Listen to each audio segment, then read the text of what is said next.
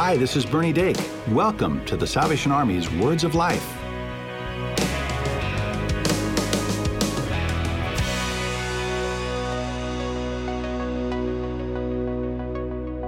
Welcome back to Words of Life. I'm Bernie Dake. And I'm Cheryl Gillum. It's great to have you back. Cheryl, I don't know if the listeners can hear your smile, but it is fun to do these episodes. And what's really cool is we're getting to share with all of you what it is that the Salvation Army believes. Yeah. We're going to clear up any misconception. And uh, we've got a guest in the studio that we're going to talk about. But we're in our third week. And uh, thanks to Dan Starrett, our colonel, retired out in Portland, Oregon, is sharing some thoughts on that with us this week. And this week's doctrine is that we believe that there are three persons in the Godhead. So we talked about one God last week, right? This is there are three persons in the Godhead the Father, the Son, and the Holy Spirit.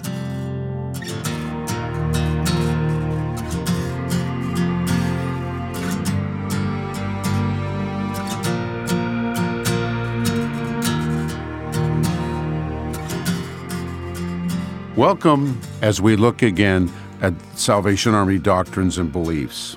We're looking at doctrine number three, which states we believe that there are three persons in the Godhead the Father, the Son, and the Holy Ghost, undivided in essence and co equal in power and glory. The third doctrine of the Salvation Army focuses on one of the greatest miracles, plans, purposes in the love of God. Well, how do I get that from the doctrine of the Godhead? First, we don't believe that the Godhead represents, equals, or refers to other gods. It only refers to our God. Remember, doctrine number two stated we believe there's only one God, not three. Second of all, the Godhead is clearly stated in at least 20 verses in the Bible. Number three, it is clearly demonstrated in events recorded in the Old and New Testament, such as the baptism of Christ. Fourth, this doctrine is essential to an understanding of God as revealed in the Bible. People who study and look at this doctrine get hung up that we don't use the word Trinity. They will say that Trinity is not in the Bible. Well, that's true and it's why we use the word Godhead.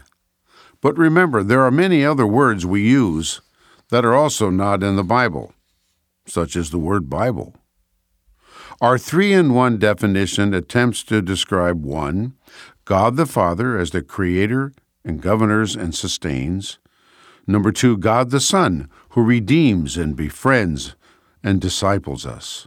And number three, God the Holy Spirit, who sanctifies, counsels, and empowers. In person and work, he is three. In personality, love, and intentions, he is one. The three persons of the Trinity, and I'll use that, are continually revealing one another to us. The New Testament, for example, tells us that the Spirit bears witness to Jesus. In John 11, 26, everyone who lives in me and believes me will never die. Jesus Christ reveals the Father.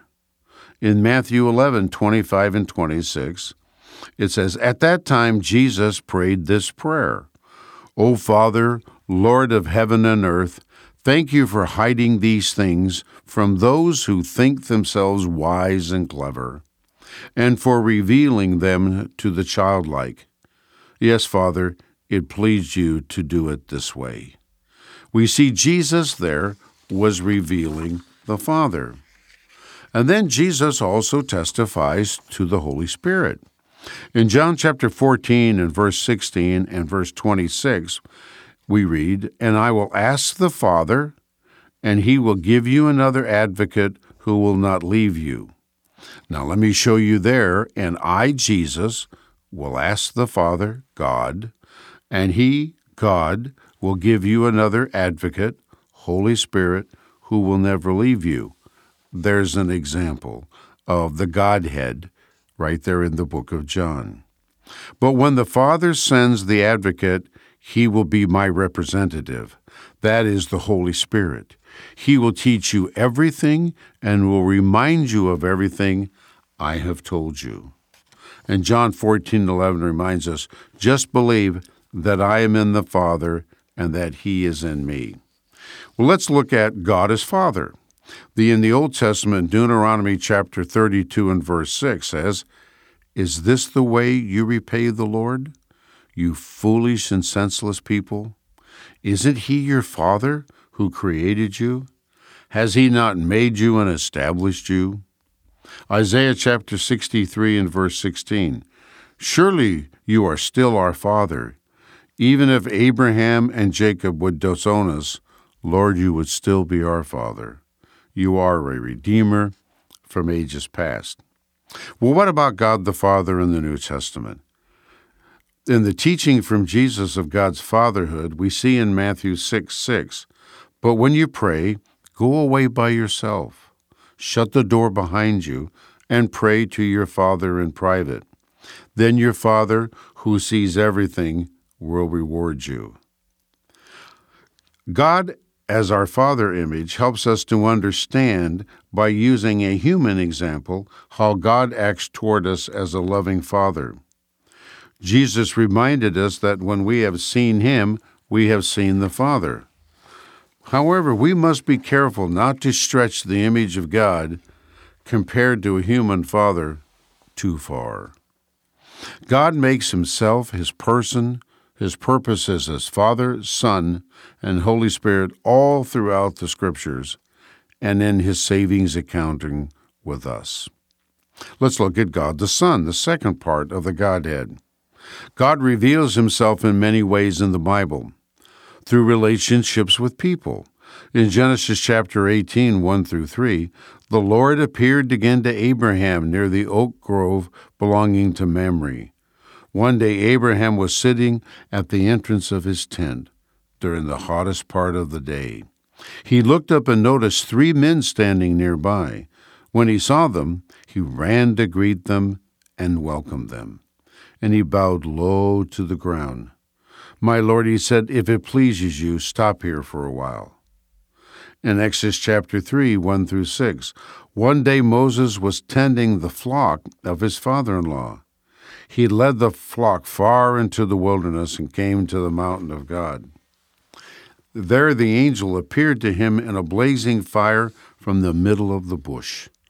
When the Lord saw Moses coming to take a closer look, God called to him from the middle of the bush and said, Moses, Moses.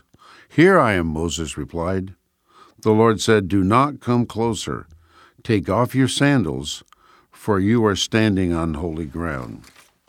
I am the God of your father, the God of Abraham, the God of Isaac, and the God of Jacob. When Moses heard this, he covered his face because he was afraid to look at God. So we see here that God reveals himself through relationships with people. He reveals himself through relations with Israel. And God reveals himself through critical events, like the Exodus from Egypt, or the rise and fall of the Hebrew kingdoms, and certainly from the Babylonian exile and return to Jerusalem. God is also involved with us. God isn't distant, but He's as close as His Spirit. It's been written that the Holy Spirit is closer than our breath. We are regenerated and sanctified or set apart by the work of the Holy Spirit within us. God transforms lives by the indwelling of His Holy Spirit or we're not really saved at all. And then we see that God saves us. God saved his people in Old Testament days by his gracious actions. In the New Testament, God saves his people through the death and resurrection of his Son. Romans chapter 5, verses 6 through 11. When we were utterly helpless, Christ came at just the right time and died for us sinners. Now we can rejoice in our wonderful new relationship with God because of our Lord Jesus Christ has made us the friends of God. And then we see God as the Holy Spirit, which is God's presence in us. Unlike any other religion in the world where man is constantly trying to reach up and serve God or get God's attention, what an amazing teaching the Word of God tells us that God's presence lives within us. It lives in us through salvation in Christ. It lives in us through sanctification when we're set aside and the Holy Spirit is infilling us. And He lives inside of us through that indwelling Spirit of God. What a wonderful blessing, yet magnificent miracle. And God the Holy Spirit came to us because He was sent by God. He glorifies the living Christ. He points sinners to Jesus and the Holy Spirit is the Spirit of Christ. The great promise was Jesus said, I will never leave you or forsake you, for I will be in you. And then we see this third part of the Trinity where the Holy Spirit is God. He is the Spirit of God. He shares all the same qualities and attributes of God the Father, God the Son, and God the Holy Spirit.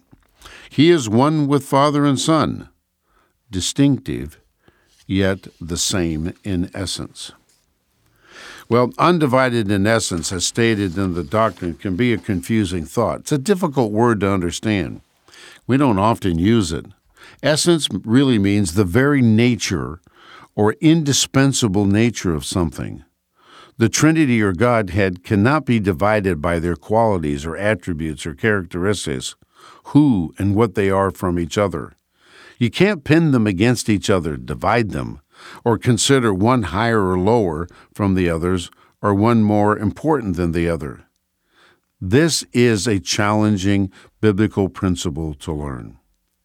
I started this doctrine and stated that an amazing teaching of love, care, action, transformational work of the Godhead, as God the Father, Jesus as my Savior, and God the Holy Spirit as the presence of God within me was a marvelous, marvelous miracle. This is a challenging subject for a lot of people to grasp. Use your Bible and the Word of God to help you and shows us the love of God as depicted in Scripture. Well, here's our pick and choose for this one. Some people try to say, well, you know, I'll just pick God the Father and not the Son or the Holy Spirit. Other people say, no, nah, I think I'll just stick with Jesus and not the Holy Spirit or God. If you try to pick one over the other, the entire magnificent teaching from God's Word falls apart. And so does our entire relationship, salvation, and regeneration, as well as the power of God the Father, God the Son, and God the Holy Spirit. God bless you. The Salvation Army's mission, Doing the Most Good, means helping people with material and spiritual needs. You become a part of this mission every time you give to the Salvation Army. Visit salvationarmyusa.org to offer your support, and we'd love to hear from you. Email us at radio at uss.salvationarmy.org. Call 1 800 229 9965 or write us at P.O. Box 29972, Atlanta, Georgia 30359. Tell us how we can help. Share prayer requests or share your testimony. We would love to use your story on the air. You can also subscribe to our show on iTunes or your favorite podcast store, and be sure to give us a rating. Just search for the Salvation Army's Words of Life. Follow us on social media for the latest episodes, extended interviews, and more. And if you don't have a church home, we invite you to visit your local Salvation Army Worship Center. They'll be glad to see you. This is Bernie Dake, inviting you to join us next time for the Salvation Army's Words of Life.